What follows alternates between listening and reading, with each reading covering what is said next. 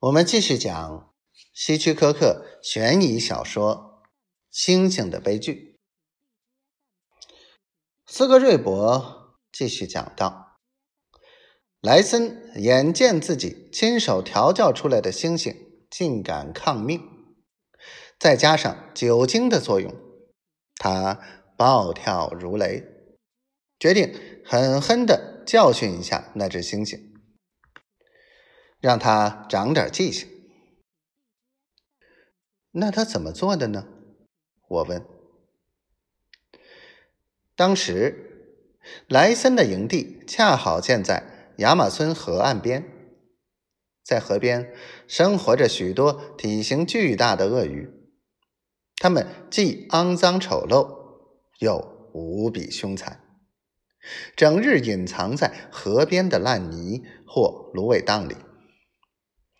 莱森看到河边的鳄鱼，顿时心中萌生了一个念头：要利用可怕的鳄鱼来好好教训一下猩猩。然后呢？我迫不及待的问。我整个晚上都在听斯格瑞伯讲故事，已经被他的故事牢牢吸引住了。然后。斯科瑞伯继续说：“莱森用一根绳子将那只猩猩绑在河边的树干上，对，恰好在鳄鱼的视野范围内。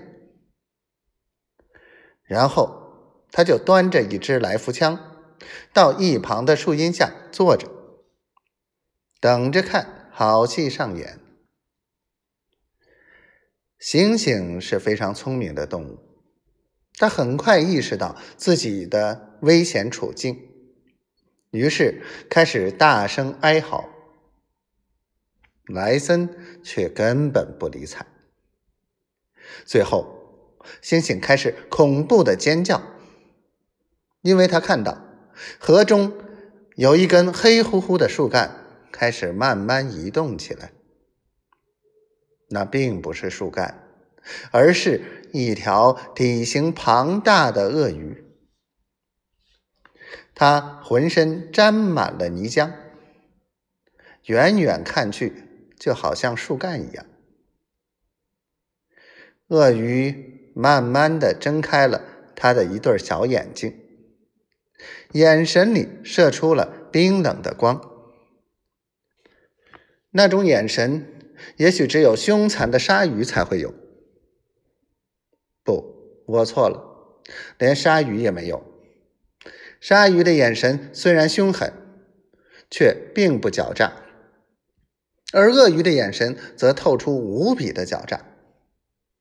它并不急于冲向猩猩，而是静静的等待着最佳时机。它要确定万无一失，才发动攻击。